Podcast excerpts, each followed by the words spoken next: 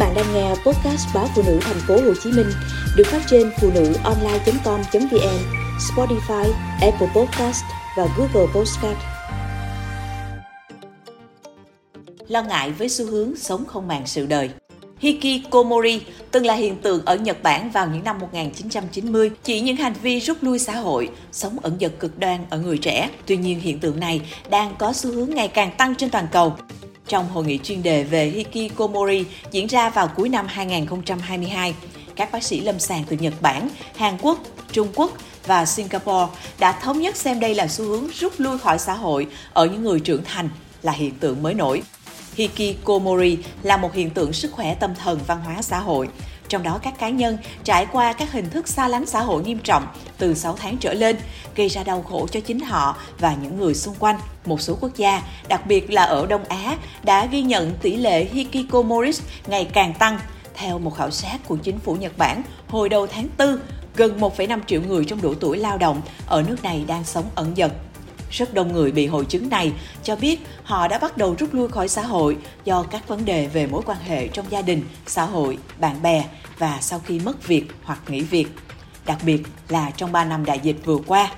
Trong khi đó, theo Bộ Bình đẳng Giới và Gia đình Hàn Quốc, khoảng 3,1% người từ 19 đến 39 tuổi ở nước này đang là những người trẻ cô đơn ẩn dật. Con số này tương ứng với 338.000 người trên cả nước, với 40% bắt đầu bị cô lập ở tuổi thiếu niên.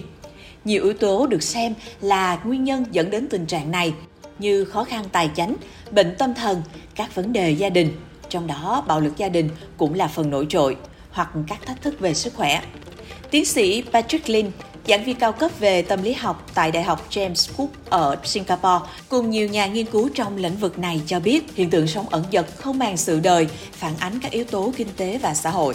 chẳng hạn như niềm tin hoặc quan điểm về bản thân và xã hội, khả năng tiếp cận hỗ trợ xã hội suy giảm. Ngoài ra, văn hóa địa phương và cấu trúc xã hội có những sắc thái đặc biệt có thể ảnh hưởng đến hành vi liên quan đến hikikomori. Ví dụ Singapore có diện tích đất nhỏ và nhiều yếu tố góp phần khiến việc di chuyển ra ngoài gặp nhiều khó khăn.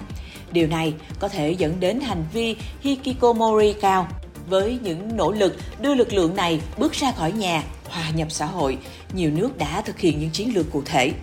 Tokyo cho biết sẽ tổ chức các sự kiện xã hội để tạo cơ hội cho mọi người kết nối với cộng đồng bằng những cuộc gặp gỡ, trao đổi cũng như tìm kiếm việc làm. Riêng Bộ Bình đẳng Giới và Gia đình Hàn Quốc cũng đã thông báo sẽ cung cấp 650.000 won, khoảng 500 đô mỗi tháng, cho những người sống ẩn dật nhằm hỗ trợ sự ổn định về tâm lý và cảm xúc cũng như sự phát triển lành mạnh của họ. Khoản trợ cấp hàng tháng sẽ dành cho những thanh thiếu niên chọn lối sống cô đơn, ẩn dật từ 9 đến 24 tuổi, sống trong một hộ gia đình 4 người có thu nhập dưới mức trung bình khoảng 5,4 triệu won, tương đương 4.165 đô mỗi tháng. Thanh niên có thể tự đăng ký tham gia chương trình tại trung tâm phúc lợi địa phương hoặc người giám hộ, cố vấn hoặc giáo viên của họ cũng có thể thay mặt nộp đơn. Thanh niên sống ẩn dật có thể phát triển thể chất chậm hơn do lối sống không điều độ và dinh dưỡng không cân bằng. Đồng thời có khả năng gặp các khó khăn về tinh thần như trầm cảm do mất vai trò xã hội và chậm thích nghi. Đại diện Bộ Bình đẳng Giới và Gia đình cho biết